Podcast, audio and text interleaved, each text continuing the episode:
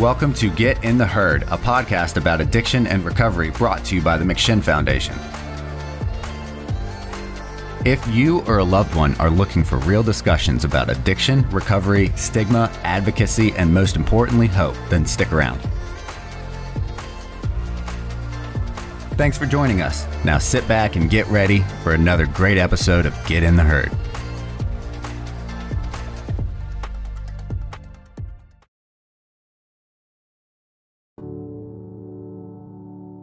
John Shinholser, president and co-founder of the McShin Foundation here in Richmond, Virginia. You know, we have a wonderful recovery center, many recovery residences. We, we, we carry the message of hope in many institutions. We just do a lot of wonderful things here. But one of the things I'm especially proud of is we created a memorial garden. And a memorial garden is a beautiful garden that has just, just a, a place where we can memorialize our loved ones lost to this illness. So I want to send the country a strong message and build out this memorial garden, but I need your help. So please go to our website, click on the link to Memorial Garden, and uh, purchase a, a, brick for your loved one, very inexpensive. And uh, let's show the country that, that we, we matter, that we count, and that we're not going anywhere.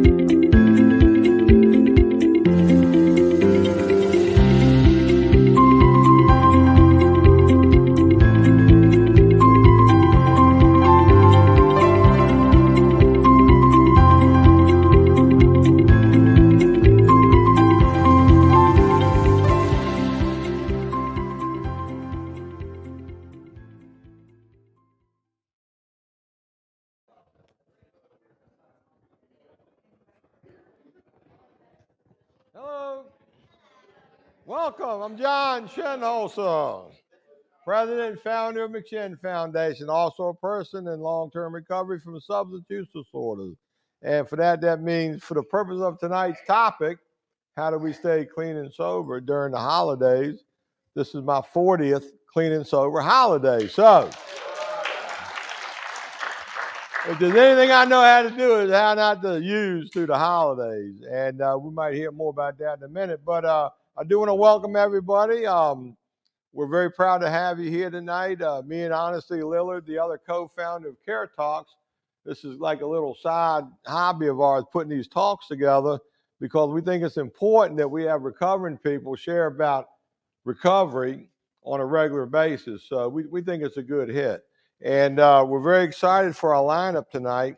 You know, the holidays, I remember, I do remember my first holiday season and it, it, was very difficult to stay clean.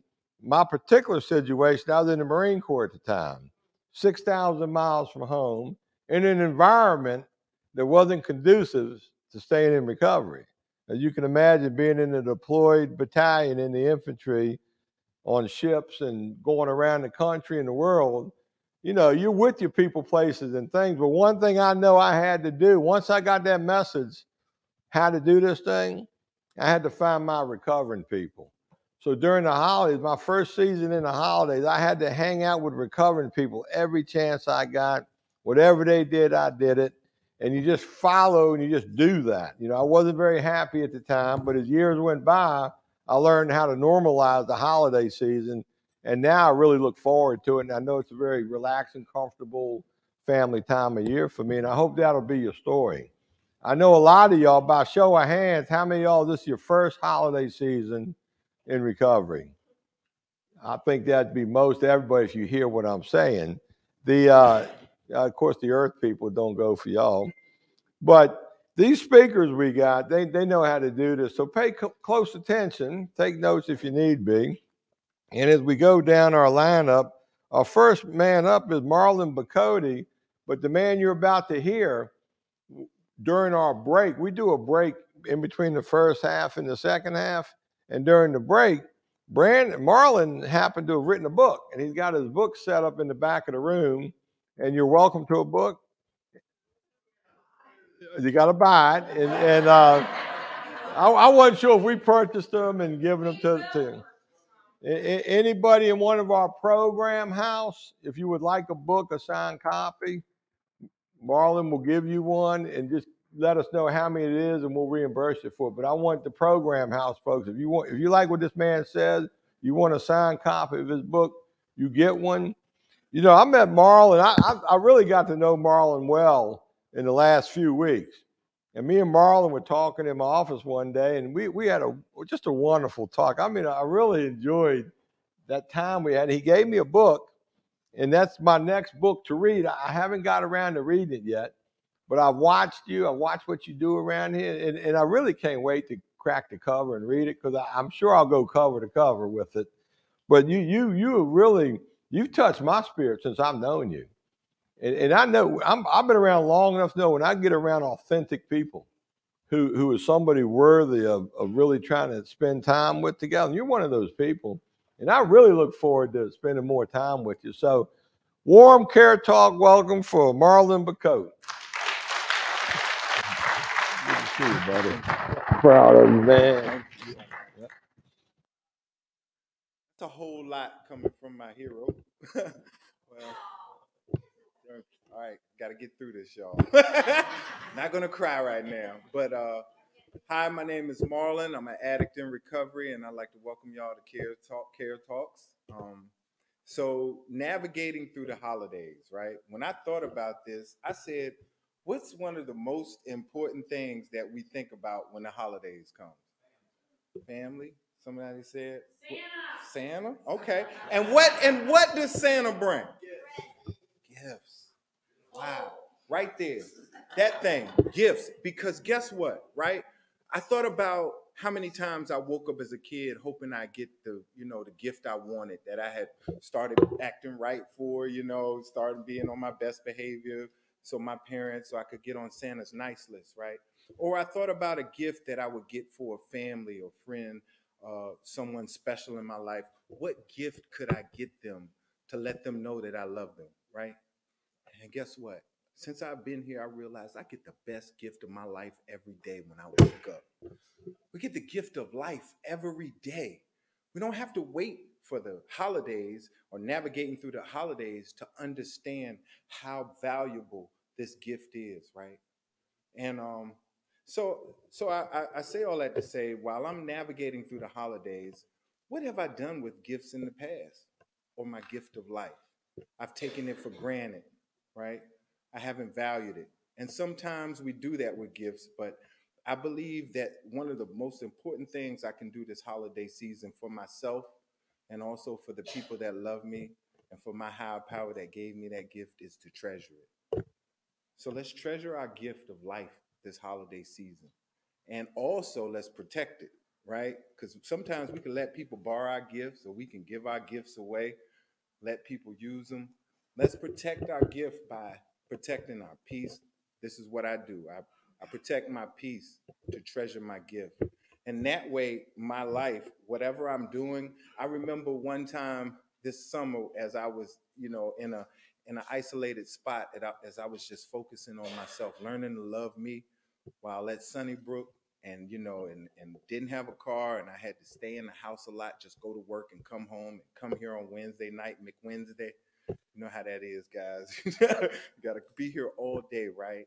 And that was one of the best times of my life because I got to sit alone with myself and learn that I love the gift of life. I love being able to love me and just be with me by myself. Um, so I say protect your gift, right? Treasure your gift. Don't let anything disturb it, not even the holidays, because they'll come and go. But guess what? after December, after January 1st, if we still happen to be here, we're still going to get that gift of life, right? I went downstairs last week and, and uh, uh, went on the wall. I uh, had to ask, uh, where is she? Joyce. I said, what's that name? She said, the big room. I said, well, that's where those names are people we've lost to addiction. They don't have that gift of life anymore. And uh, I took some pictures. I took pictures of those, and I'm sure it's many more names uh, that people are dealing with the loss of a loved one during the holidays. And uh, like I have been in the past. I lost myself. I wasn't here physically, emotionally, or anything for the people that need me. I was dead to them. And so I'm just so grateful for the gift of life that I have today and for you all that are here with me celebrating this holiday 2022. I love y'all. Happy holidays.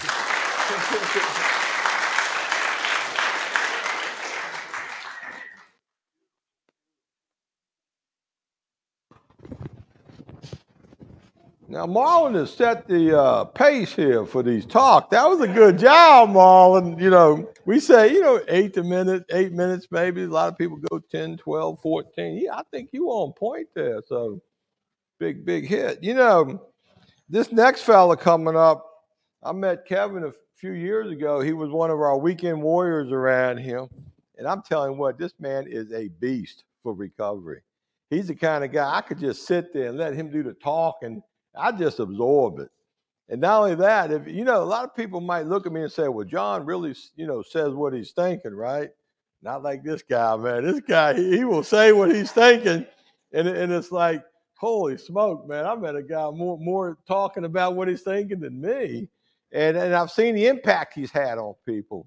You know, when Kevin gives it to you, oh my God, if you don't get it from Kevin, you you need greater help. But anyway, Kevin. Come on up here and tell us how you, you stay clean during the holidays. Give Kevin a big hand, man. This is.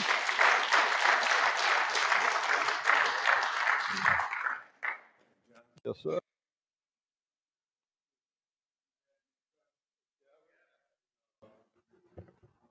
I've been clean since 52806. That's two days short of 16 and a half years. And uh, I want to thank God, man, for saving me. You know, and my sponsor tells me to say to God of my understanding because a lot of people get offended when you talk about God. You know, it's the God of my understanding who who saved a guy who had been homeless twice. The second time was for five years.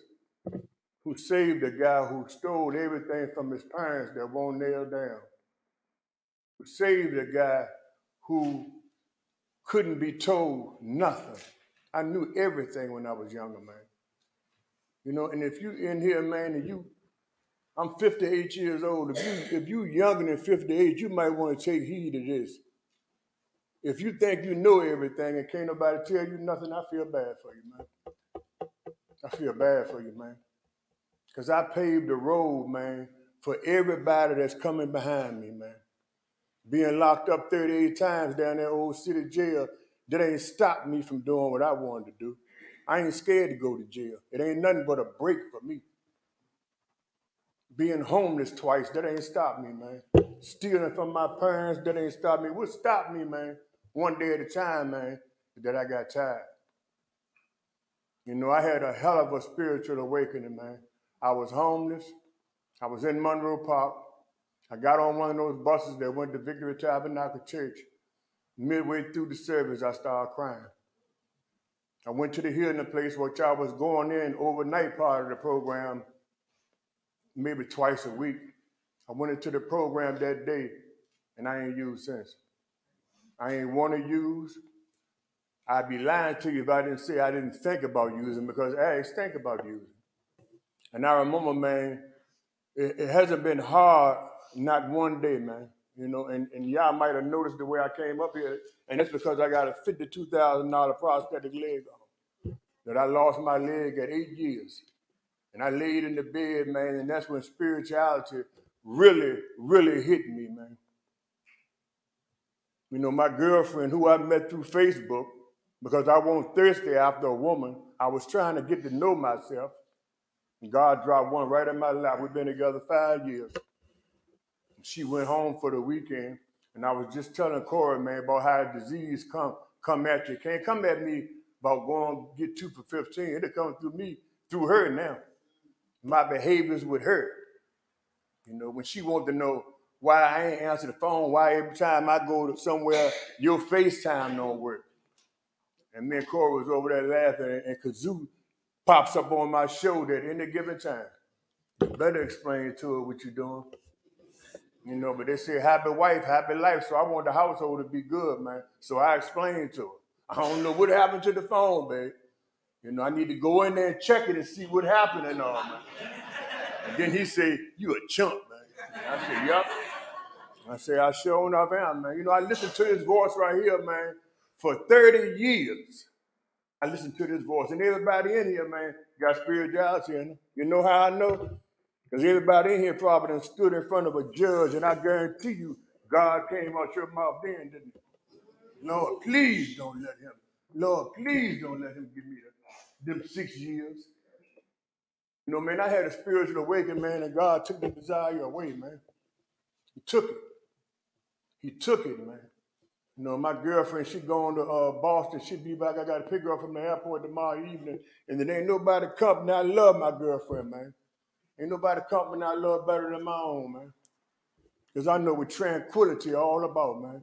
I ran and I ran and I ran, man, until I got tired. And when I got tired, man, God knew my heart. John, I thank y'all for giving me the opportunity to go down that city jail that I've been locked up down there 36 times in the old one.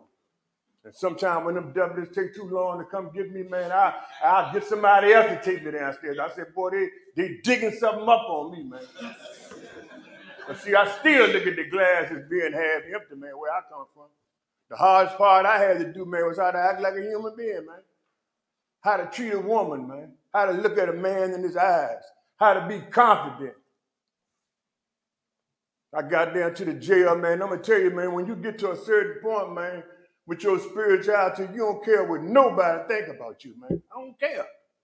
Not where I come from, man. I'm gonna end with this. I'll pull up because I'm always, I learned to be on time is to be late. I'm always at the jail 15 minutes ahead of time. Always there, 15 minutes ahead of time. Lady said, You always here early. I said, Yeah, I got there from the program I came through and all. And so as I got on my truck one day, there's another lady that worked down there. She worked in housekeeping. An older lady worked with a limp. And so I was cleaning my glass. I had washed my truck, so I was leaning the glass, uh, uh, cleaning the glass, and uh, and uh, I happened to look over there and I saw her whispering to a dude. And I know she was talking about me, you know. And that would have bothered me, man. That would have bothered me, man, five or six years ago. But you know what I said to myself? She can't be doing nothing but telling them how good I look. Thank y'all.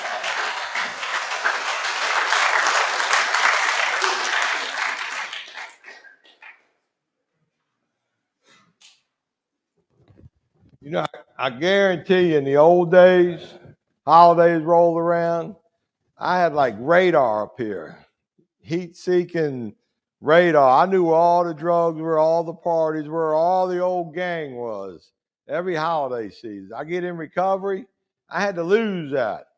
I had to find my my old timers and say, "Where are you going? What are you doing? We're going to a meeting.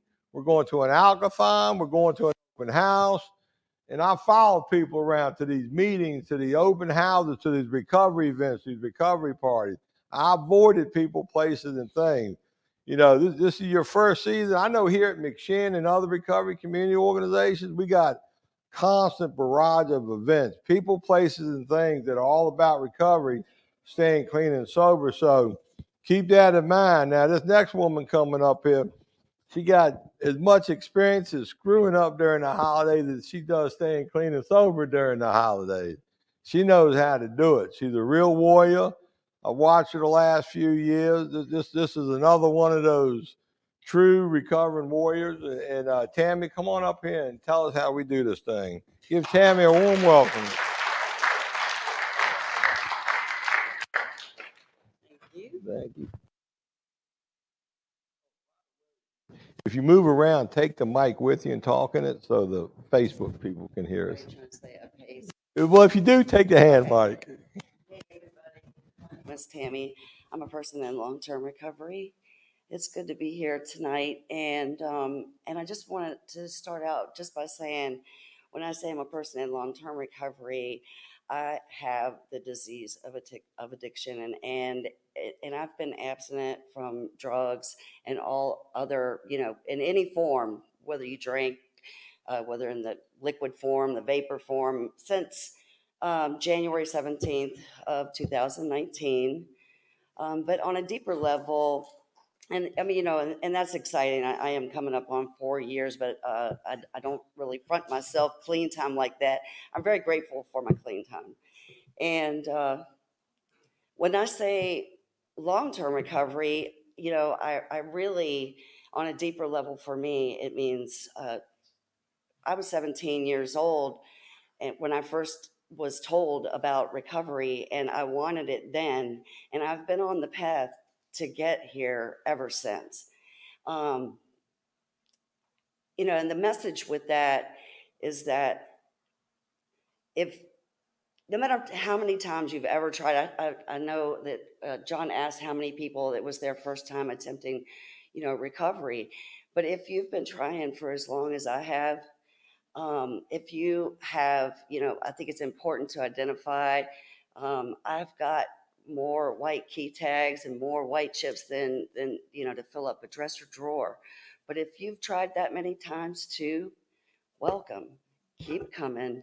It will eventually work. If you survive to get here, um, it can work for you it, because it's worked for me. And, and so I was thinking about you know what has been working for me since I got here this time, and and it really starts out with just uh, I was I was broken, and as broken as I've ever been in my entire life, um, I I did not think that if I came back to the program that it was going to work for me. I did not think I didn't think anything was going to work. I really thought that the best thing for me to be was to to be dead to be to go away from here. Um, and so a series of events happened that I, be, I, I, was freed. I, w- I went to jail. I didn't think I was going to get out, and I did. And um, for the longest, like I made some commitments when I came out. I, I was, I was so starkly awake about the fact that I did not want to live anymore if it was going to be like that um, and that everything had to change. Um, and I made the commitment that I was going to get in here and that I was going to do all the things that they had been saying all along. And it started with going to meetings all the time. Um, and as I started coming to meetings every single day and started being a part of the recovery community, um, I, I, was asked to to maybe come and you know because I, I, you couldn't really get rid of me around here, and so I was asked to come and you know and Jesse asked me to come and uh, and work some weekends. And as the uh, as the holidays approached, um, I had been working some weekends along with another job, and you know what one thing I want to share right now is that like what what I did to stay clean during the holidays these last four years may not be what works for you. Like like for my story, it you know, for some people, it's important to move, you know, to be with family, and for others, you know, my case is it's important for me to be family for someone who has none or you know or is alone. So that is pretty much how i approach the holidays. And when shifts were available you know and they were asking for people to fill them i was like well give me all of them because uh, because I, I needed to be i needed to save my life. Um, and we ended up having such a good time. I mean you know it, we packed up the van and and went and saw the sites and um, you know we we did all kinds of stuff together. And i think um, you know a, a, big part of it for me was to just you know ask god where he wants me you know and and to present to me like who who i you know can be there for. And i'll tell you every time i do that you know someone appears and I have had the honor and privilege of making friends for life through that process. Um, you know, and I put myself around the winners here. Um, and, you know, and I get that, I get that inclusion from them. They taught me to do it, you know, to turn myself out, you know, because of, of them and what they do. So, um, you know, if you, if you're struggling on the holidays, just reach out. Look look for somebody in the room whose face looks blank, who who who doesn't look like they're laughing and carrying on with everybody else. Look for that person and reach out to that person. You know, and you'll get relief from your own self. Um, I have, and um, I guess that's all. Thank you.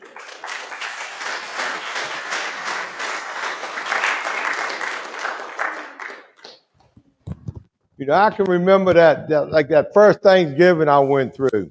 And I got to thinking, well, that wasn't bad. I made it, right? Then then you know you got Christmas and New Year's coming. And I was thinking, man, I'll never make it. But because I was hanging out with them old timers, following them around, you know, doing what they were telling me, I started getting some benefit, you know, and, and I got to thinking, wow, what would my life look like if I make it to a whole holiday season without using, without screwing up? Because if I do, that'll be the first time I don't end up getting arrested. And I'm thinking I'd like to go through one holiday season without all that drama. And daggone if I didn't make it through. And I got to thinking after that first holiday season, wow, I just did that. I might be able to do another one. Because during that season, as I'm feeling so bad, being angry and frustrated, it occurred to me because everybody kept telling me, look, keep coming back. He gets better. And I'm thinking, well, hell, it's got to get better, number one, because it sucked coming through the first one. But the people I was around was enjoying life. They were looking good. They were excited. And, you know, they're talking about multiple years of recovering, going through these seasons time and time again. I'm thinking, that's what I want. So if all I got to do is not use and do what they do to get what they get, man, you can count me in. Our next speaker, you know, Corey, he, he's a hell of a man. This guy's a, a, a true beacon of hope. I mean, he's like a lighthouse upon himself. And not only is he a good old timer in recovery, but he taking the initiative to do this thing, you know, a step above, you might say. You know, he took on that challenge to have his own recovery houses, and I'm talking good ones. I'm glad. I'm excited to know he's got some openings because I might have some people for him here in the next week or so. We might be able to fill him up quicker than he wants to be full. But man, if I was a man in recovery looking for a sponsor or looking for somebody to kick it with, you you'd be foolish not to get this man's phone number. I mean, this this guy, I'm telling you, man, he's he's a, he's a real deal. Not that all the other speakers aren't, but not only that, he's got the capacity to, to share his recovery with you too, which is good. So Corey, come on up here and tell us how you do it.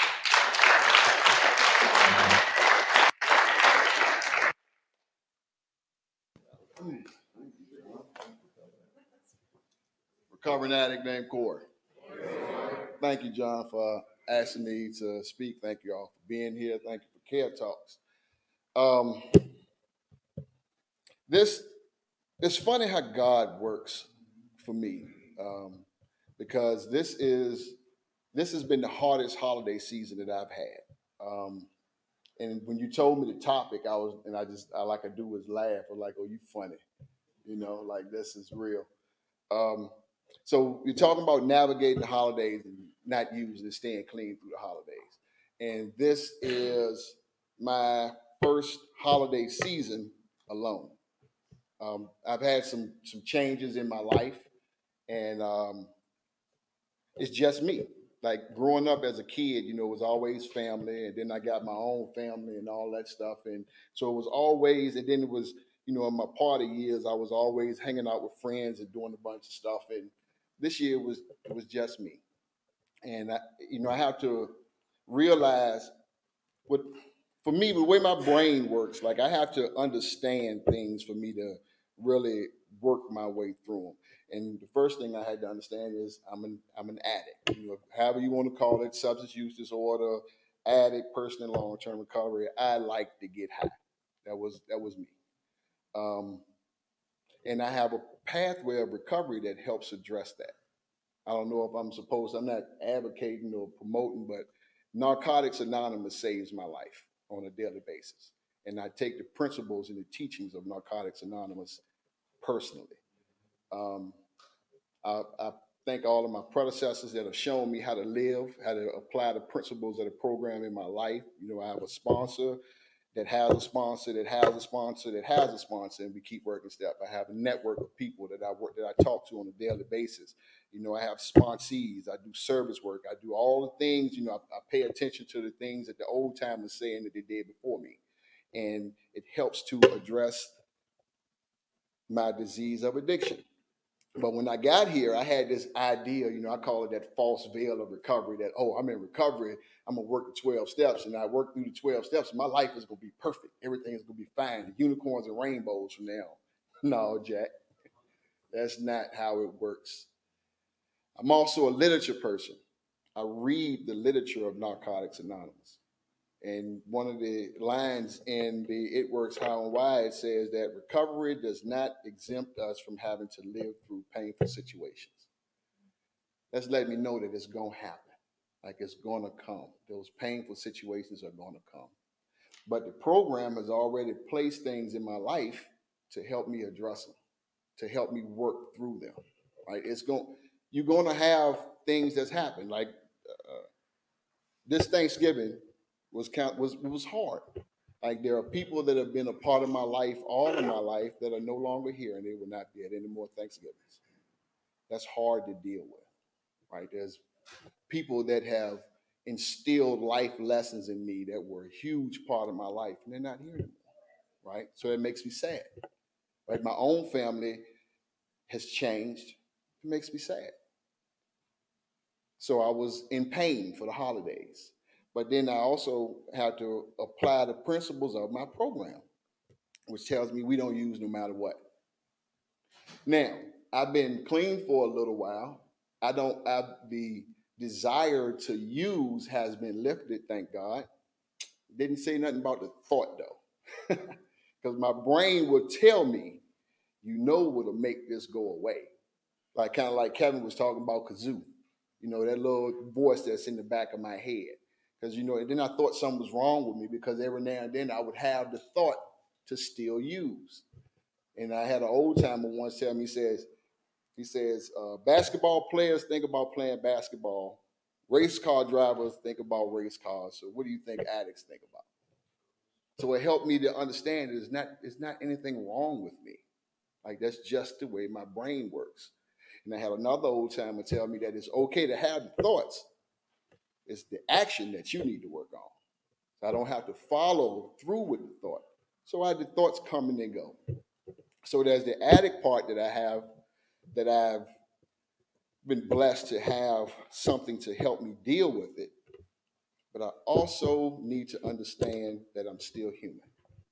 You know, I can't, personally, this is me, I can't blame everything on the disease of addiction because I when I, I, when I first got here, I wanted to use the disease as a as a scapegoat. Everything was a disease. It was the disease's fault. This is me. I, this might not be for everybody, but I'm talking about me. The human nature is important to address as well because what we call earth people also feel lonely. They also feel sad. You know, so it's it's parts of me that are going to feel these things, and it's normal. It's okay. So I have to find something to help address the human side as well. And for me, I choose to call it God, the God of my understanding. I also built, see, the, the program of Narcotics Anonymous also helped me to address this aspect too, because it helped me develop a relationship with a God of my understanding, not my parents' God or my grandma's God or the God that y'all talk about, I had to work on myself to develop my own relationship. And I know that the God of my understanding takes care of me. So uh, when I was, I'm an isolator by nature. So leading up to Thanksgiving, like I had already, I knew that I was going to be by myself and I would beat myself up. Like I would sit in the house and sit in self pity, and I was stewing it, and just just think about all of the other holidays that were so much fun, and how much this one is going to suck, and this that you know, and I will just beat myself up. Well, the God of my understanding put something in place for that. He put me on my work schedule. I had to work. Didn't even know it until the day before Thanksgiving. Somebody was like, "Are you? What time you coming to work tomorrow?" Said, I ain't coming to work tomorrow. It's Thanksgiving. You need to check the schedule. And I was scheduled to work a 12 hour shift, eight to eight. Right? So I ain't have to be by myself. I'm the type of person that I can be around a whole crew of people and still be lonely. I don't have to be alone to be lonely. Right? So I get to work, and when I walk in the door, my clients are sitting at the table at 7:30 doing a Bible study. Soon as I walked in the door and asked me to sit down and join them in this Bible study. Right?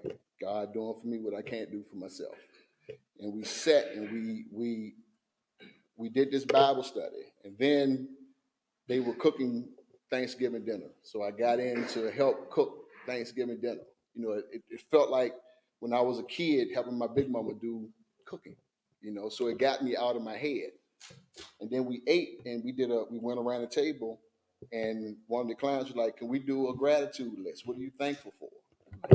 I don't want to be thankful. Let me be, let me sit in my self-pity. But it wouldn't let me. So they like the program and the God of my understanding helped me when I couldn't help myself. You just I just had to allow it. Like I am my biggest obstacle. Every time. There's nothing that anybody else can do, nothing that can happen that can hurt me more than I can hurt myself. And a lot of time it all happens up here. It starts up here, right? That human nature aspect. Like I'm also in a position now where I've done enough work on myself and I've done enough uh, spiritual searching to understand that life is, I'm gonna have feelings. Like I don't fight the emotions that come anymore. Like for a long time, I was I I I believe that men don't cry. That's the way I was raised. You don't cry. You deal with it, right? You find a way to figure it out. You don't let nobody see your weakness. It's a lie. It's a huge lie.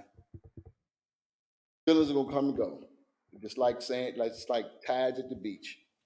So what I need to do is ground myself. Like everybody likes to go to the beach, you get in the water, you see the big wave, you don't run from it. What do you do? You brace yourself. You brace yourself.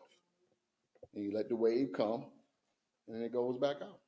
It's the same way with these feelings and emotions. I allow myself to feel them. I don't run from them anymore. If I want to cry, I cry. If I want to scream, I scream. If I want to kick, if it's ugly, it doesn't matter. Whatever it looks like. I let it come and go. Because I can't I can't allow myself to create a permanent problem. Well, what is it? A permanent solution to a temporary problem? No, because uh-uh. if I choose to get high, that's permanent. I, I'm gonna lose my clean date, and I, I ain't putting. That's the most important thing in my life. May third, two thousand sixteen. I, I make a daily commitment every day and I have a group of people that we send it out every morning. The man always says the same thing. Addict name Corey. Clean date five three sixteen. Sponsor's name, home group name. And today I made a deep and personal commitment to stay clean just for the day. I do it every day. Been doing it every day now for about about five years. Sometimes I don't feel like doing it. I don't want to do it. But I started it with so many people. I get them all the time. And I be like, nah, let me send this out so y'all leave me alone. but it's affirmation. It affirms my decision. Right? I have to make this decision and this commitment daily. And that's what I do. I get out of my own way. You know, there's another book that I read that helps address my human side. Like I have a book that I read for my recovery side. I also have a book that I read, or actually several books that I read for my human side. And the human one says, I know the plans I have for you, plans to prosper you and not to harm you. I hold on to it. God of my understanding don't want me to hurt. Right? So it gives me hope. That's how I stay clean for the holidays. I, I under I, I understand me because I'm the problem. Like if I go and use, I can't blame it on the holidays. It's my fault. I'm gonna make a decision. I can't blame it on somebody not being here. I can't believe blame it on being sad. I can't I can't use all of that. If I use, I make a conscious decision to use. I ain't doing it today. Life is too good over this side, even if it's bad, even if it hurts. Right? They used to say, my uh, best day high doesn't touch my worst day clean. It doesn't. Because this too shall pass, in spite of, regardless of whatever is going on in my life, as long as I stay clean, I have a chance to make it better. No matter how ugly it looks, how painful it is. And everybody here can do the same thing if you allow it. It's up to you. John, thank you so much for this.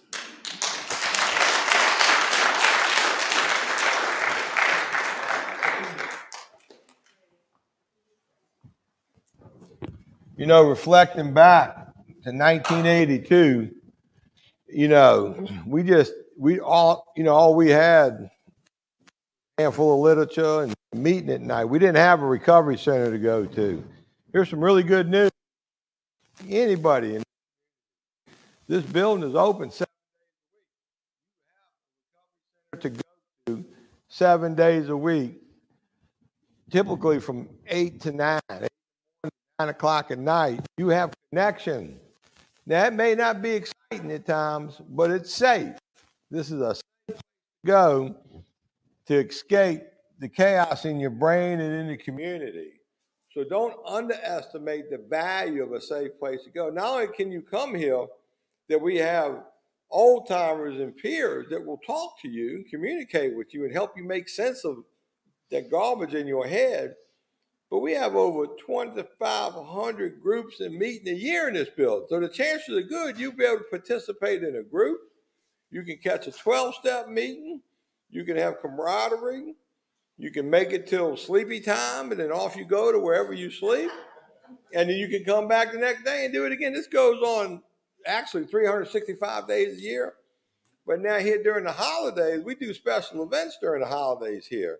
We had a killer Thanksgiving meal yesterday. You know, I came by twice on the front end and back end just to make sure it was real.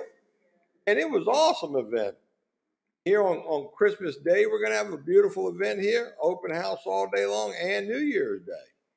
So there's no reason why you you got a place to go. And, and if you're watching this on Facebook and you're in the community, this is open to you too. Just not the people present here. This is a public charity recovery community organization open to the community. Now, we got some wonderful events throughout the holidays. I just mentioned three. On uh, December 17th, you're all invited to the McShin Foundation, friends and family and alumni and board and community open house. And me and my wife have a beautiful open house that night. And you're all invited, six to nine. And a bunch of you guys gonna stay stay late and help clean up, right? Yeah, good. Uh, we have a special event tomorrow. Coley, he's going to bring a group of men. We're going to go play tomorrow on Saturday, man. We're going to have a fun time tomorrow. Keep you out of your head. I'll show you how to stay clean during the holidays. It's easy, trust me. And um, during this break, we're going to have a special event. You can go back and get a book from Marlon, man. I mean, this is cool stuff. Now, I know what some of y'all are thinking. I want to go where the guys are. I want to go where the girls are. Well, guess what? This is co-ed organization. You know, don't, you know, who knows what might. I mean, honestly, our co-founder of Carrot Talks found a husband at one of these events. So it can happen. Well, it was, it was, it, it, re, rehab, well, rehab is an event, okay? So, look, we got you covered, okay? There's some things you just will not have to worry about. Now, I believe we're going to take a, a 10 minute break. So it's 6:55. We're coming back. It's important to be back here at 6:55 so our Facebook audience can, you know, they're, they're going to be present. So you need to be present too. You got exactly 10 minutes. Thank you.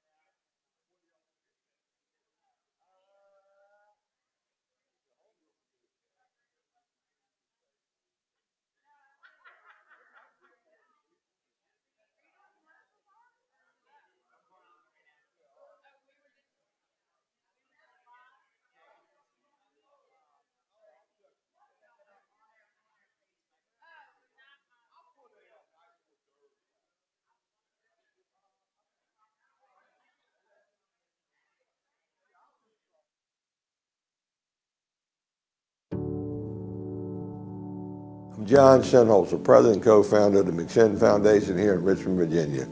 You know, we have a wonderful recovery center, many recovery residences. We, we, we carry the message of hope in many institutions. We just do a lot of wonderful things here. But one of the things I'm especially proud of is we created a memorial garden. And a memorial garden is a beautiful garden that has just, just a, a place where we can memorialize our loved ones lost to this illness. So I want to send the country a strong message and build out this memorial garden, but I need your help. So please go to our website, click on the link to Memorial Garden, and uh, purchase a, a, brick for your loved one, very inexpensive. And uh, let's show the country that, that we, we matter, that we count, and that we're not going anywhere.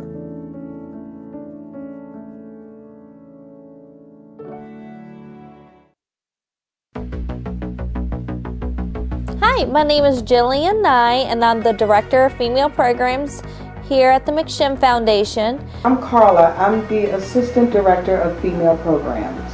We have an amazing women's program house out in Chester, Virginia. I've seen so many women's lives change since entering into the McShin Foundation, and I'm grateful to be a part of it. This is where the girls get to experience recovery in a more intimate setting. The house that they live in sits on about three acres of land, and in the back they have a horse pasture where we are able to get animals out there. Soon we should have chickens and goats and all type of different animals. They also get to have their groups here at the house. I've seen so many women's lives change, and it's amazing to be able to see that. What I like to see is when they come in and when they leave. I see the difference. Um, out there, they have a group room, they have a exercise room, they have a therapy room, they have no outside distractions going on. They have an amazing opportunity out here to live together. You've got to, for your recovery, you've got to understand like this is a life or death situation. Anytime we go use, we get, we're susceptible, you know, we just are. No matter what drug it is or anything. Out here at the Chester Program Women's House, this is where they get acclimated in their recovery foundation for the first 28 days. Communication is the key to recovery. Yeah, we can say just don't use over here. You know, just don't use. Sometimes just don't use, that's great. You know, I, I live by because I don't use no matter what, but also there's so much more over here that you got to work on in your soul. This is a really good opportunity for females to come in where they get to build relationships with other women that they live with because a lot of us come in and we have past trauma with women or have never had a woman figure in our life. They get to work through all that in early recovery. The reward though is seeing you guys, seeing people like Ms. P coming back because she wanted to, seeing women get their children back, you know, seeing you guys, you know, develop relationships. That's what wakes me up in the morning and gets me to come to McShin and you guys, you know, and, and seeing our alumni and like this, there's a million stories I could tell you about awesome women that have come through McShin and like where they're at now. So if you're a female that is looking for a program recovery house, Chesterfield House will be an amazing opportunity for you to come out. And this is where you'll be able to found a great foundation of recovery.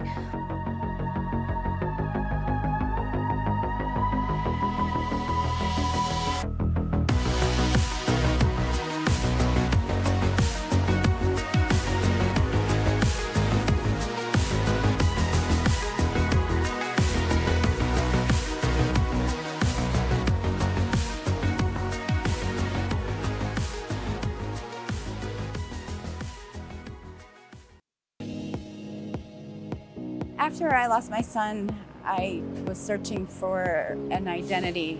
I knew that we needed a space for them to memorialize them. And I came up with the concept of Valoma Memorial Gardens, and it's been beautiful. This type of grief, losing someone due to an overdose, can be very isolating. And so a garden like this is able to bring people together, let people know that they're not the only one who's lost someone. Having a public garden and a public space where we bring overdoses and substance use out of the dark, shame, stigmatized areas of the world, it humanizes it, it normalizes it. So when you come together as a collective, you, you see that there is more similarities in grief than there is when we're separated. And so it allows people to, to get support and to feel seen and to feel heard. We say as a nation, mental health matters. Well, why does it matter? 22% of young people in this country have a mental health disorder with severe impact. It matters because when we don't take care of it, we do things like develop unhealthy relationships with substances to find ways to cope and manage to feel comfortable in our own skin. What are we waiting for?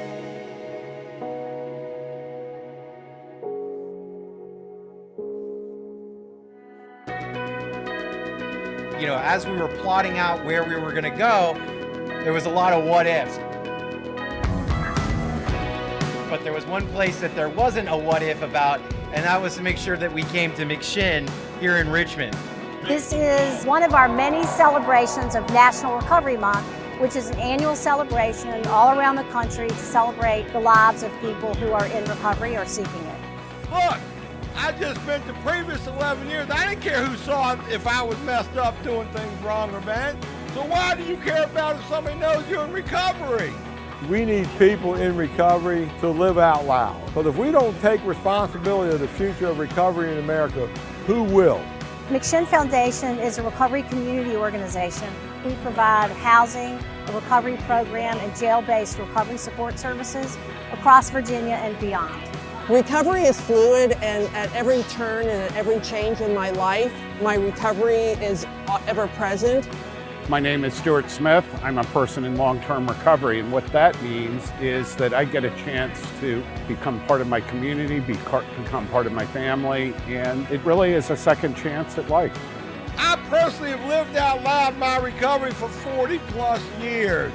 It has never ever done anything but serve me well.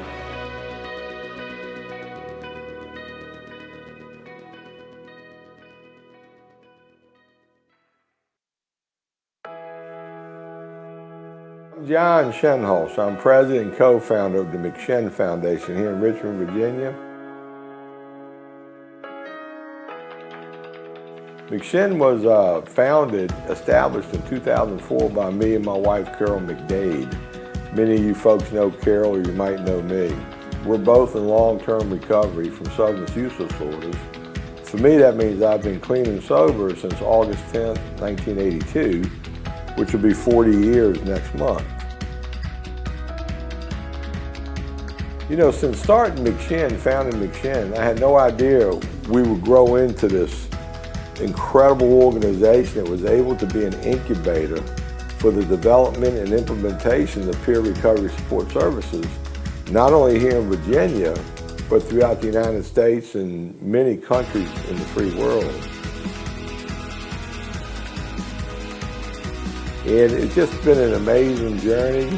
You know, in the beginning of the journey, it was all about reducing stigma, but since 2004, a whole lot's happened. Our whole industry has exploded, not only into multiple pathways to recovery, but uh, major harm reduction um, instruments, tools, and caveats out there. And we were able to penetrate the criminal justice system and actually provide wonderful uh, programming for folks incarcerated to include the appropriate reentry support services. We've also been able to help navigate the explosion of the, of the, the peer navigators in our community, those that ride along with first responders and people in that area. So we've really got to see the true incubation of the authentic peer recovery support services, as well as the, the bureaucratic uh, uh, type of services as well. So, you know, we, we've gotten from point A to point B in 18 years, but we still got to get to point C, D, E, and F. So our journey continues. We have a lot of work to do. I feel like our best work is in front of us. Um, I feel like the world hadn't seen nothing yet when it comes to the real power and importance of authentic peer recovery support services provided by those with lived experience, allowing those very same people to help shape policies and develop the new systems. So, as always, more later. Thank you very much.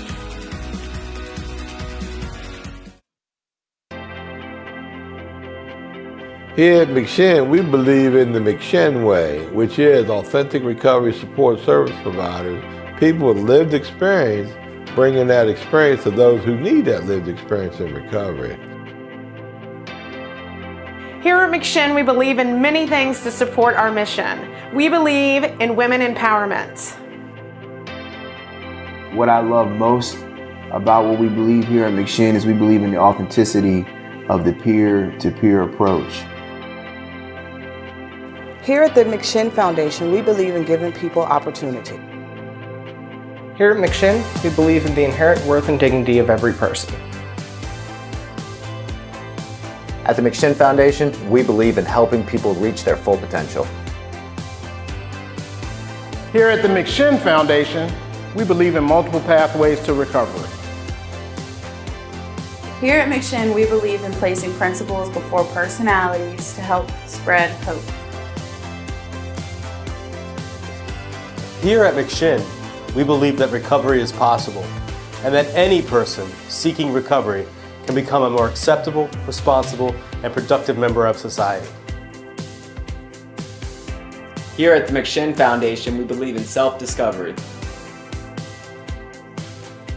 Here at McShin, we believe in saving lives and offering second chances. Here at McShin, we believe you can do this. Here at McShin Foundation, we believe that we can only keep what we have by giving away, which is why we continue to help others like us seek and find recovery.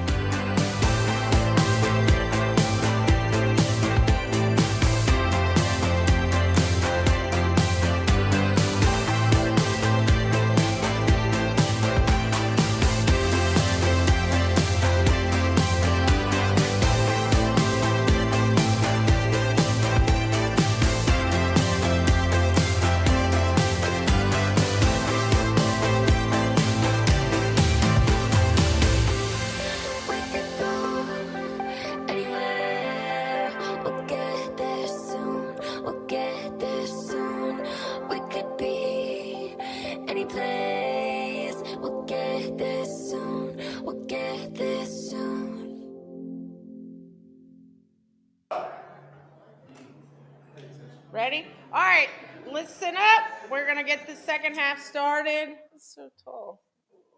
I'm good. I'll just do my tippy toes. Um, I'm Honesty. I am a woman in recovery, and I am a McShin proud alum of this organization. Helped to save my life over 15 years ago, and I am the co-founder of Care Talks and best-selling author of this beautiful book, Scattered. I'm gonna wear this shirt every day. Free advertising. Um, but if you're a McShannon, you need a book, just hit me up on Monday and I'll give you one of my books, okay? Um, so the next speaker that we have is uh, one of my good friends. She is actually a McShin alum as well. You know, being able to work in this environment, um, I came in earlier and I was like, this is the coolest place in the world to work. Like it literally is. It's family here. And then we get to see these humans come into our organization and their lives literally change in front of us. And it's, it's, it's, a breathtaking experience. So this woman is a mom, a wife, but also like one of the super coolest chicks I've ever met in this whole time coming through this organization. Um, because she keeps it real and she doesn't give a you know what, like because that is the authenticity that I adore in the humans that we serve and the people that we're surrounded with is because life is way too short. And it is up to us to like be healers but also be ourselves and learn from ourselves and learn from our challenges as well. And this woman has definitely had some challenges throughout her recovery and she's one of the best uh, role models you can have, you know, ladies. So I would get her number before you leave. With that, I give you Kelly Wysocki.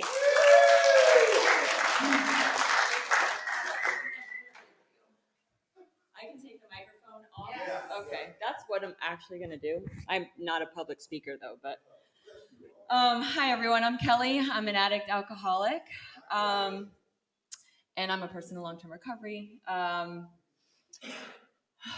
okay, so I'm gonna try not to cry because um, um, you know, my predecessors before me would say, you know, it gets better, it gets easier, and they still say that, and I really didn't believe them um, until this year, like this Thanksgiving. I uh, I've just, you know, I know it was tough for you, Corey, but man, this was the best Thanksgiving I've ever had in my whole life. And um, to see like, and I'll I'll get to how I got here to this point, and I'm, I'm how I how I've grown, but um, it's hard to say how much gratitude I have and how good I feel when I have my brother struggling right now and he's really sick. Um, you know, and um, it's just frustrating because you just want to like give it to him. And you know, my story is very different than Tammy's, um, but I'm really grateful. I don't know if she's still here, but whatever Tammy said, I'm so thankful for you saying that because I need to hear the relapse as part of the story because that wasn't my story. Um, I started drinking and using when I was in high school.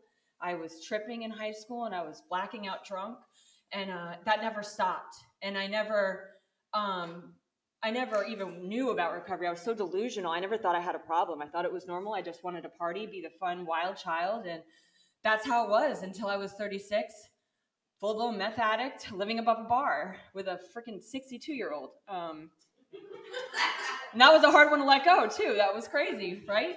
You met him.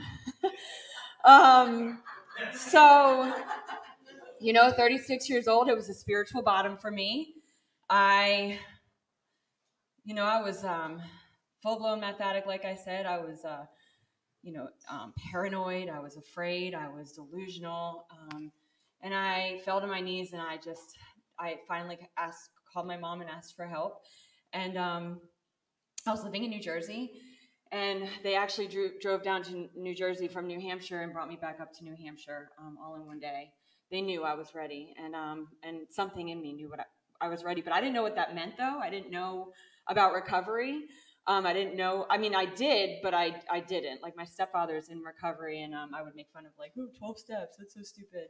Um, resentments. What's that? I don't know. Like I didn't get it. Like I was so delusional, and um, I got you know, I got to a homeless shelter and I started to understand like like I had this gratitude that like it consumed me and I started to understand like oh my gosh, you know, like I just I, I just need to just not use and like just do what everyone tells me to do and they were like make make calls find places to go you know and i was grateful for this mattress that i had and i was excited that i was going to bed at 11 o'clock and not up for five days like all these things I became grateful for. It was crazy. Like, um, like the experience was surreal. And I literally felt like I was 16 years old again. Like it was the, I was 36 years old and I felt like I was 16. And I came down to McShin. Um, and, uh, you know, I had my first sober Thanksgiving here. And um, I was freaking like obsessed with recovery. Like I was going to AA and NA. I was doing service positions in both. I had sponsor. I was working steps. I was done the first 12 steps by nine months. Like I was obsessed, you know, like I literally chased my, my recovery like I chased my drugs. And, um, you know, that first Thanksgiving, you know, I was with this family. I built my whole life around recovery. And, you know, the things that worked for me, you know, the 12 steps we talked about, but like, I was obsessed with exercising. I was ex- obsessed with journaling. Um, I was obsessed with meditation. I was obsessed with prayers, gratitude lists. Like I was up at freaking three o'clock in the morning for three hours, like doing all this stuff. Yes, I was coming off of meth, so it was probably that too. But you know, like I was really just, I guess, really passionate. Um, and I've held on to that. I've literally, I still do a lot of that stuff. Um, but that first Thanksgiving, you know, it was hard um, but you know, like I, I surrounded myself with like-minded people and people in recovery, and I just did. You know, I stuck around the people that wanted the same thing I wanted, and it just became my life. Um, and and so moving forward, fast forward, you know, God knew what I needed. I needed a not a small family. I needed a big family. I had to um, marry a man that had seven kids. So we're not lonely on the holidays or all the birthdays. um, you know, so so then after that, I you know I had my my child, um, 2018. So I was a little over two years sober by 2018. I had my first child, which I never thought I was gonna have kids. and we have our first Thanksgiving at our house, and it was hard. It was really hard. I was suffering from postpartum. Um, I wanted to drink, um, and you know what I really had to do was make sure I took care of myself. And what that meant was I couldn't hang out all day with everybody. I had to disappear in my room. And that's actually been my forte over the years. And I actually, what, how long yesterday was I in my room for? Maybe like 20 minutes? Not, not long, right? I've been paying attention. Like the last, you know, the last, it's, that was our fourth Thanksgiving at our house. And like, you know, it gets better.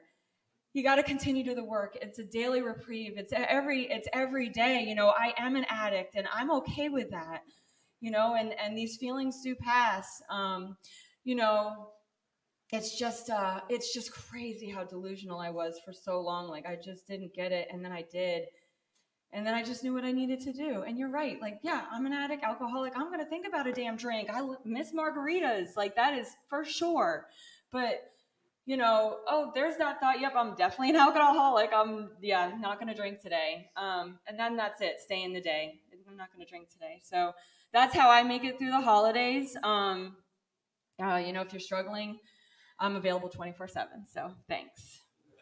Okay. Really, I don't know how to put that back in. All right, our, our next speaker is scared to death. She's been sweating and shaking, it's, her sweat is dripping all over me up here. I don't know, Art. That might stay, but you might have to hold it. Um, so our next speaker, so our next speaker, um, I've seen her since she came through the McShin Foundation. She is now staff at the McShin Foundation, and every day I come in this building, I hope to see her every single day because I'm telling you, the people, she's got tissues, she's already crying. The people that come into this organization and then they start working here is even cooler. And um, she can't, she can do nothing but bring a smile to your face. Like, I don't know if you know her, um, but hopefully all of you will get to know her better after this because she literally makes me laugh every single day I come in here um, and makes me just want to be a better human. So with that, I give you Barbie.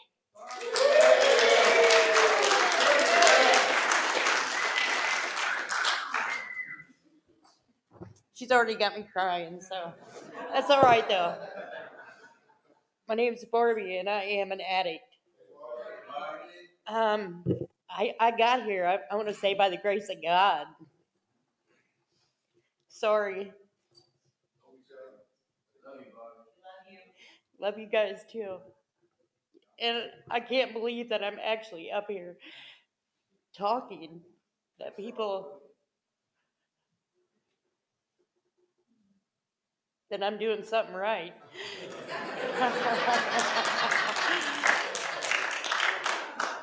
I've been using for 43 years, and I keep saying that I've only been clean a year, but out of 40 years, it's been a long year. It's been a fast year. Actually, it's 14 months. Those two months mean something. but uh, how I navigate through the holidays, um, I actually cooked this year. I cooked for two days to make these guys feel at home.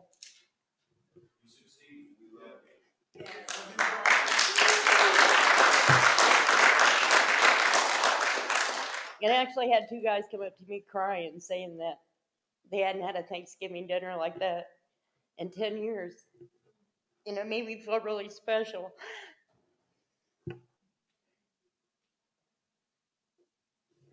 Man. Anyway, how I navigate through the holidays. I get up in the morning and I'm grateful every day that I get up.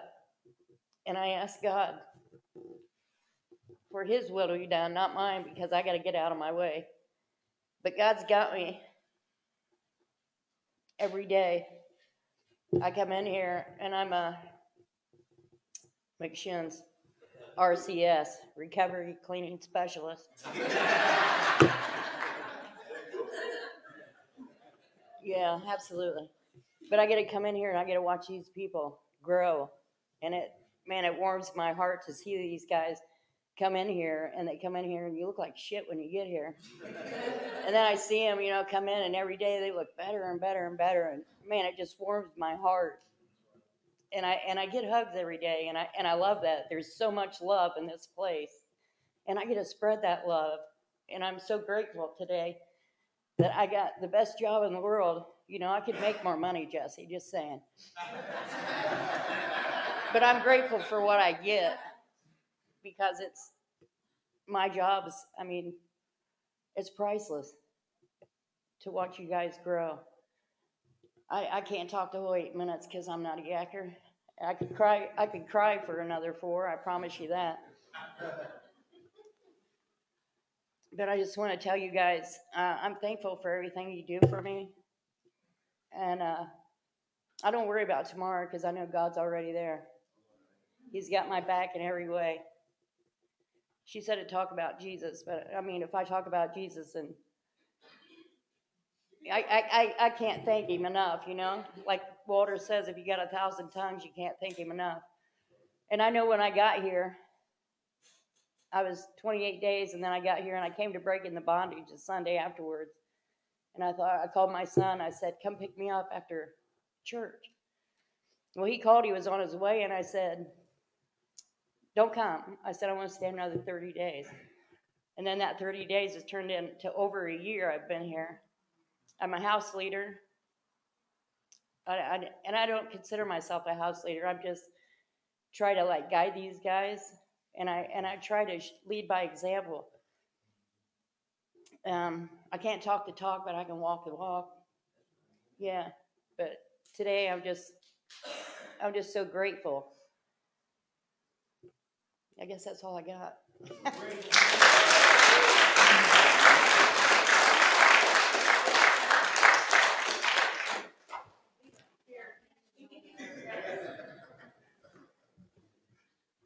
All right. Yes, Barbie. She's a sweet baby angel.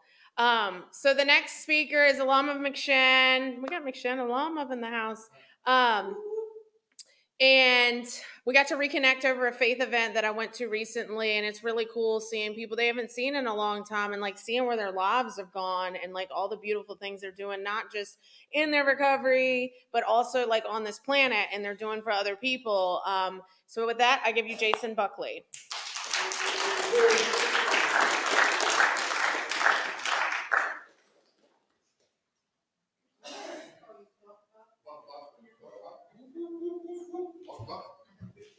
get up here and do my karaoke. Y'all to hear me do my karaoke. That's it's crazy. Um, my name is Jason. I'm a addict and alcoholic, but I'm also a person in long-term recovery. Uh, which for me that means that I haven't had to use a drink or a drug since August 23rd of 2012. So I just celebrated 10 years. And I could not have done it without that man, this young lady, and this RCO that we love so much that's called McShin. Um, John and David Rook were coming down to the jail. I was in a program at the Richmond City Jail. You know, at one time I thought my address was going to be 1701 Fairfield Way. Um, it was my address. It was my address. And uh, I was in a program there called uh, Men in Recovery. And John and Rook would come in there every day and they walk in there, you know. And I said, man, I want some of what they got. I said, I want recovery. I want this thing called recovery. And, um, you know, for me, I know we're talking about staying clean during the holidays. Um, but for me, every day is a day to stay clean and sober, and every, every day to be grateful um, for what we have. You know, I stand strong on Psalms 40 and 2, which says, He lifted me up out of the muck and the mire and placed my feet on a solid ground. And for anybody, that muck could be drugs, alcohol, pornography, whatever separates you from God. And for me, it was all those things. You know, guy asked me one time, he said, Man, what'll happen if you take a drink? I said, Picture this. I said, You wake up, your money's gone, your watch is gone, your car keys are gone. He said, That's what'll happen to you if you take a drink. I said, No, that's what'll happen to you if I take a drink. I'll be out to get you then, you know. trick, trap, ambush. Um, and that's just how it goes, man. I mean, I can be the nicest guy in the world, um, clean and sober, and I start drinking and drugging, and the next thing you know, I'm stealing your wallet and helping you look for it. Man, I know that thing was around here somewhere.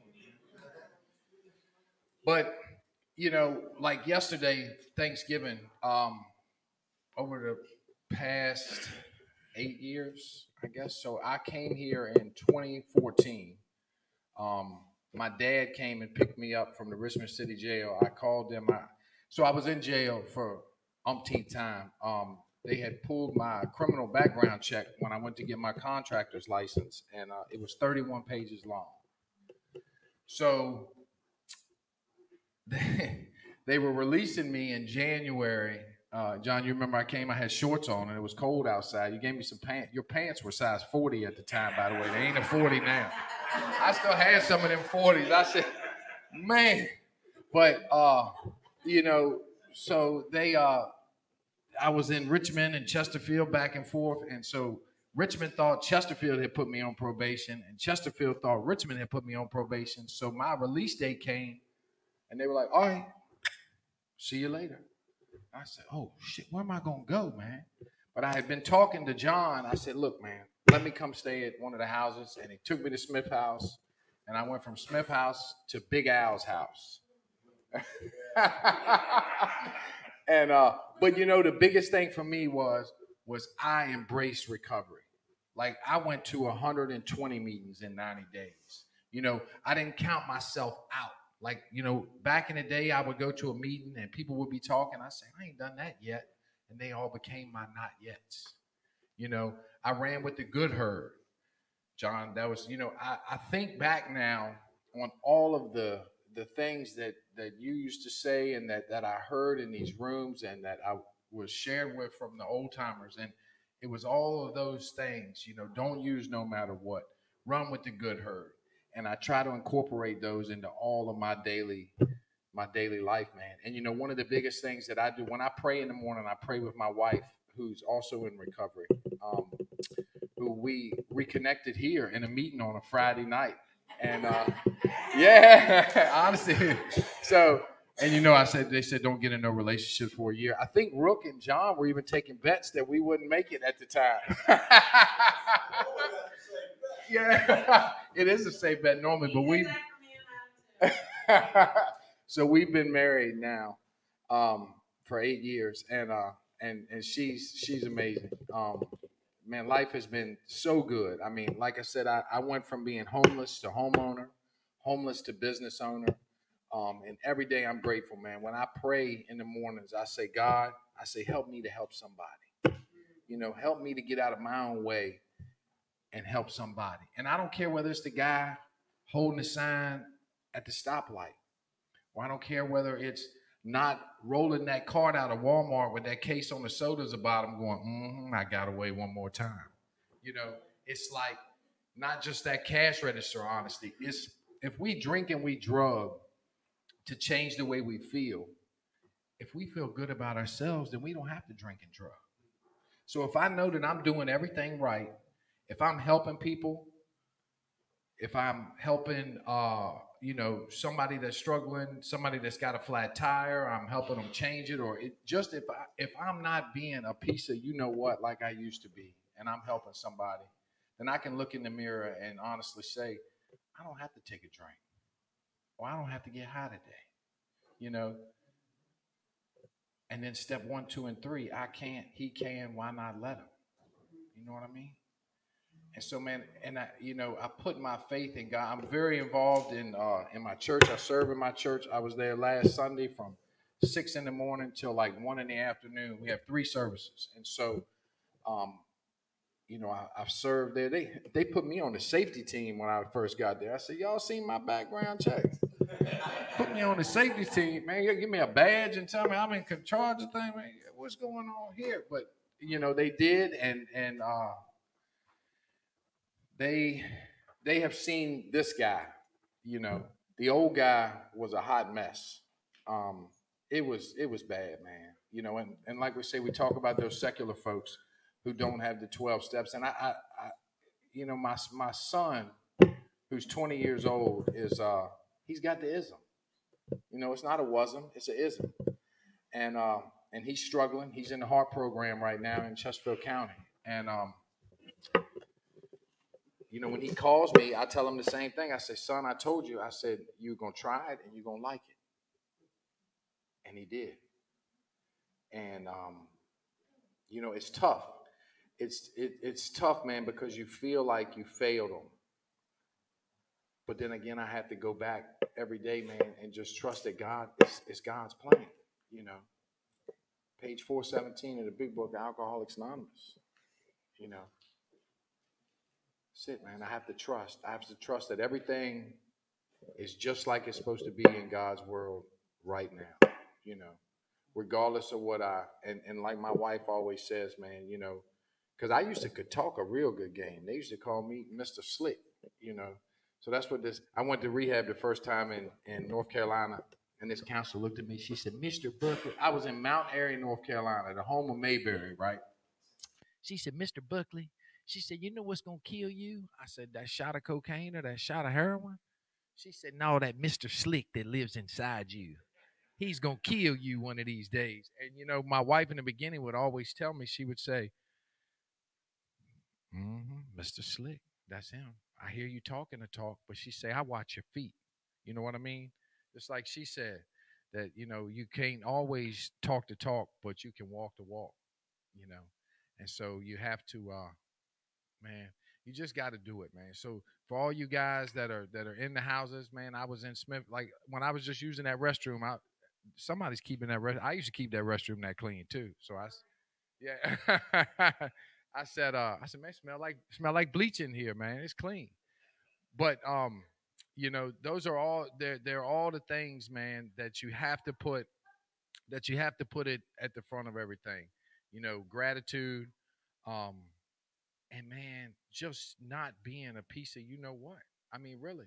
Because at the end of the day, you might be clean and sober, but if you're cheating on your girl or your wife, man, eventually that conscience is going to have you back out there because the devil wants you dead, but he's happy if you're miserable. You know what I mean? I say that all the time, man. I people say, "What's your job?" I said, "I'm a I'm a tile guy," and they said, "You're pretty good at." it? I said, "Yeah, I'm pretty good at it." I said, "Well, you know what the devil's job is? If you like blonde and heroin, he ain't gonna send you no cocaine and a brunette. You know what I mean? He's gonna send you what you gonna make it look real good, and that little guy right there on the shoulder gonna say, mm-hmm, "Come on, man, you can do it this time." You can do it this time. It'll be different this time. How many times we told ourselves that? It's to be different this time. You know, I used to play the tape, and I'm gonna share this, and then I'm gonna I'm gonna I'm gonna end. You know, I used to play the tape, the beginning of the tape, and it would start off at my my story is like Applebee's used to have that tall, frosty Brutus glass, right? And they would take the beer and pour it in there, and it would turn into like a beer Slurpee it was like a beer utopia, right? But that was the first part of the tape. The end of the tape was I'm in a city motel peeking out the window. I got the same shoes and socks on that I had on for five days. And the dope man's driving my truck, and I'm praying, man, I hope he bring me that blast back. You know what I mean? That's it. And hoping I can make it home, man. Um, you know, where I was supposed to be. But it's man, I, I stressed this and I just shared this the other day. I said, man, you never have to drink or use again. You really don't, man. Don't use no matter what. That's it, right there. Don't use no matter what, man. The dog dies, the wife leaves you. That's what that's what you used to say, man. Don't use no matter what. Because I promise you, you will not regret staying clean and sober, man, but you will regret getting high. Thanks for letting me share.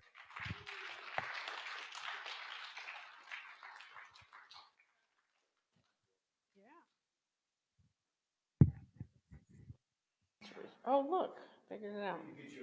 The less I know. Hey, Jesus made me short and I love it.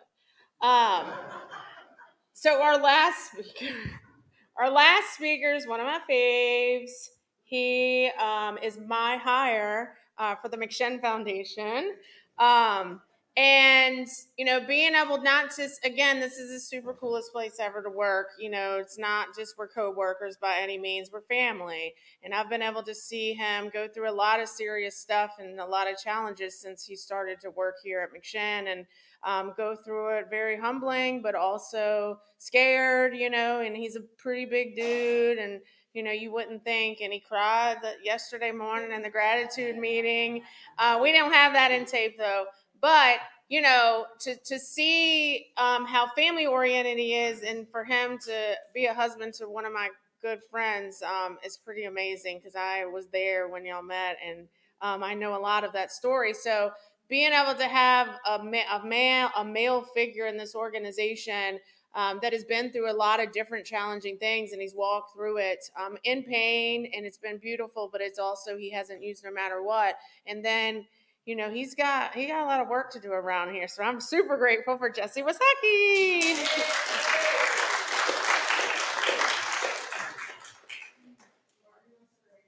Uh, she's made she's made that very clear. I'll take it off too. Um, all right, so um, uh, first, my, my name is Jesse Wysocki. I'm a person in long-term recovery from substance use disorder, and um, you know what that means for me is I haven't found it necessary to use any uh, mood or mind-altering chemicals, substances um, for going on. It'll be 11 years in January. So, yeah, um, and and I want to I want to clarify something right for for the participants that are sitting out here and anybody that's watching. Um, I didn't meet Kelly while she was in McShin, so let's just and and I didn't work at McShin either. So let's just just clear that up. All right. Um, I, I I hadn't started working here. It had been a while um, since she had came out of McShin. Um, we actually met at an NA meeting, um, and um, you know from there it just launched love at first sight for me. Um, and um, and and and I, I want to share this too. I just love I love listening to my wife speak. You know, she came up here and she said that she's not a public speaker, and John was like, "Yes, you are." Like she really, and everybody was good, man. I, everybody, like I'm just sitting here, like my soul was getting fed, just sitting here, and like I'm like I don't even want to come up here and share. Like I don't got nothing else to share. Like I don't know what else to tell y'all. Right, my soul got fed by everybody that came up here before me. Um, you know, and and I wish I could tell you a magic formula, um, you know, on how to stay clean through the holidays. But I, don't, I really, honestly, I'm keep it real. I don't know the magic formula. You know, I don't. I just don't pick up.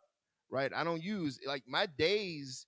My days during the holidays aren't much different than my days outside of the holidays, and that's that's me just keeping it real with you. Now, like I'll struggle at times, but I struggle when it's not the holidays, right? And so what happened for me early on, like early on, I allowed this is what's real important for me. Like I allowed people to teach me, right? And then and and see, you know, some of y'all might um those of y'all that see me on a daily basis might be like, man, that dude ain't got no humility, right? Um, he's always telling us what to do and how to do it, right? You know, that might go through your mind. Um, but like humility is just remaining teachable, right? And for me, I had to be teachable and I still have to be teachable. And that's what helped me through this process, right? So I came, you know, I I I, I came 11 years ago, um, you know, in and out of treatment centers, in and out of rehabs, in and out of 12 step. And, you know, like uh like what was shared before me by Corey, you know, my pathway is NA and I'm not representing Narcotics Anonymous. That's just the pathway that I go to. But like my wife shared, like the things that I do is exercise. I don't really meditate too much. Um, I, I, I meditate, but not her form of meditation. Um, she she she tricks me sometimes. She she tells me I'm going to meditate, and she goes upstairs and goes to sleep. So like that's that's that's her form of meditation. she used to get me like that for years, y'all. hey, on on the way here, babe, babe Kelly, she was like, I gotta get I gotta get back to meditating. and I swear I wanted to be like, you gotta get back to sleeping upstairs, but I didn't say nothing. um, but um, but um, you know these these things that y'all taught me are the things that I still do today, right? They're the things that I still do today. I um, you know, I, I was trying to think of on what I wanted to share, and I want to share. I want to share something about the past with y'all, and then I want to share something that happened yesterday. Um, you know, and and again, I don't know the magic formula, right? But I know what it was like to be sitting behind that glass, whether it was in prison when you can have the the visit where you could touch somebody or in jail where I had that glass in front of me. I've been to both of them, right? And I remember this one particular time where I was over at Riverside Jail. I think somebody was talking about being at Riverside. I was over at Riverside Regional Jail, and my son, my oldest son, who, you know, God rest his soul, passed away as a di- direct result of substance use. Um, I remember him coming to visit me.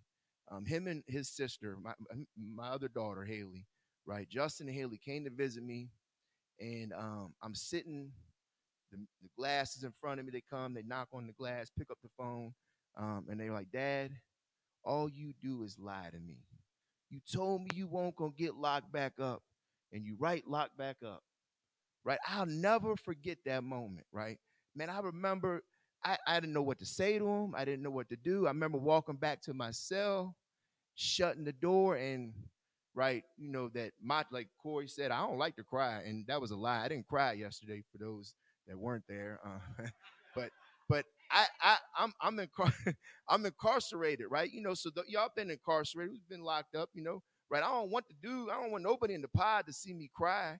So I gotta shut the cell and I gotta, I'm crying in the cell, and I'm like, man, what the what is wrong with you, Jess? Like you keep lying to your kids. You know, you a, like you a piece, I was a piece of shit. I was, I was, man, I was terrible, man. Like people see me now as a good dad. I want a good dad. I, my kids, man, I was terrible, man. I stole from them. I shot dope in front of them. You know, I lied to them. That's the stuff that I did to my kids, right? Now you can you can fast forward, right? Fast forward, and we having Thanksgiving dinner at my house, at, at our house. Let me at our house. Me and my wife are having the family over, and we and this has been a tradition that her and I we started since we got together. Like used to be before I met my wife, before I met Kelly, I would go over to my sister's house usually. Um, you know, and then after we got together, I started out, you know, I, I just love, I love fam, I love camaraderie, I love connection, I love that. Um, you know, we started this and um yesterday, so I got a 13 year old son. I'm gonna share this. Gonna be this might sound a little inappropriate, but I gotta share it, man. Because to me, it was the funniest shit I ever seen. Y'all might not think it's funny, right? But to me, it was just funny. So I got a 13 year old son, and his cousin is over visiting. Um, you know, and he comes over. He usually comes over every year for Thanksgiving, so they're close. You know, Cam and DK, they're real close. They're over there, and um, and I got I put them to work. Right, they came over on Wednesday, and I said, look, I need y'all to go out and, and rake the leaves. I'll give you a little bit of help. You know, you want to make some money, I'll give you some money, but y'all got to go out in the backyard and y'all got to rake the leaves. And they're like, all right, we'll do it. You know, since you're gonna pay us, we'll do it. So they both go out there and they got some rakes. And so I, I got um, you know, the blower machine. I'm like, all right, I'll give you a blower, and y'all can take the blowing machine out there, um, and um, you know, work that too. And you know, they're both out there, and so like they're working for a little while. I'm taking pictures, you know, because very rarely do I get to get see them doing work for real, for real. Um, and like I, I, I walk out, they open the door and the blower, the blow, they're blowing the leaves, right? But they're talking, and they don't hear me walk up on them. So, so uh, I'm so- I'm sorry, y'all. It's just funny, right? So, so I hear their conversation, right? And and DK's got the, the, the, machine, the blowing machine. He's blowing the leaves, and he's you know he's holding it on his hip like this. You know how you blow it. And, and Cam looks. at him. Cam's like, "Damn, I bet that feels good on your meat." and so, and so, and so, so he answers him. He's like, "Yeah, it does." So, so I got to get my thing out. I'm recording it now. Cam, Cam's like, all right, let me try it. he takes the damn machine, right? He starts blowing the. Yo, that shit was the funniest thing I seen. And then he, then he, then he turns around and he sees I caught him, and he's like, oh. Yo, he jumps, he throws the machine. man, look, that right there, man, that that made my day. I could, I'm telling you, man, like that was it, man. And and that's the stuff, right? That's that man, that right there. That's the stuff that keeps me clean, man. That's the stuff that helps me through the holidays, right? I get to I get to be a part of that. Like I wasn't a part of that. I was the guy behind that glass freaking mirror knocking, picking up the phone, right? And now I get to be a part of that, man. So, you know, I don't know the magic formula, right? But I know I know this. I don't want to use. I don't want to use, man. I don't want to go back to that glass window, right? I don't want to go back to the different socks smelling for five days, right? I don't want to go back to that stuff. Man, I love my life today. Thanks for letting me share, y'all.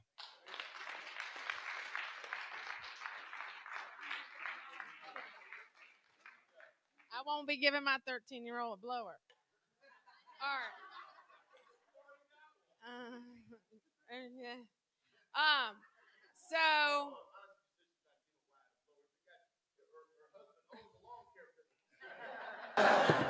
Well, I won't be listening. Um, okay, so this, that's to wrap it up. Um, just a couple things that we didn't announce. So these videos go into 76 jails in the United States. So that we have a really cool partnership um, with the tablets in the jails. So it's really reaching so many people. So I really appreciate all the speakers and your time. Um, our next event for the end for the year will be December 30th here in this room. We're going to talk about ringing in the new year and how to stay in recovery and some tips and solutions on that. And our very own Mandy Brando is going to do a book signing back there. Mandy um, handles our jail programs. And then McShin has a big event coming on December 11th. It is Shopping with Santa. So we're going to have an event in here for kids. We're going to have arts and crafts, so bring your children. And then we're going to have a silent auction going on at the same time. So that's December 11th from 4 to 6 here. And just follow us on social media, Care Talks and the McShin Foundation. And just everybody have a safe, happy holiday.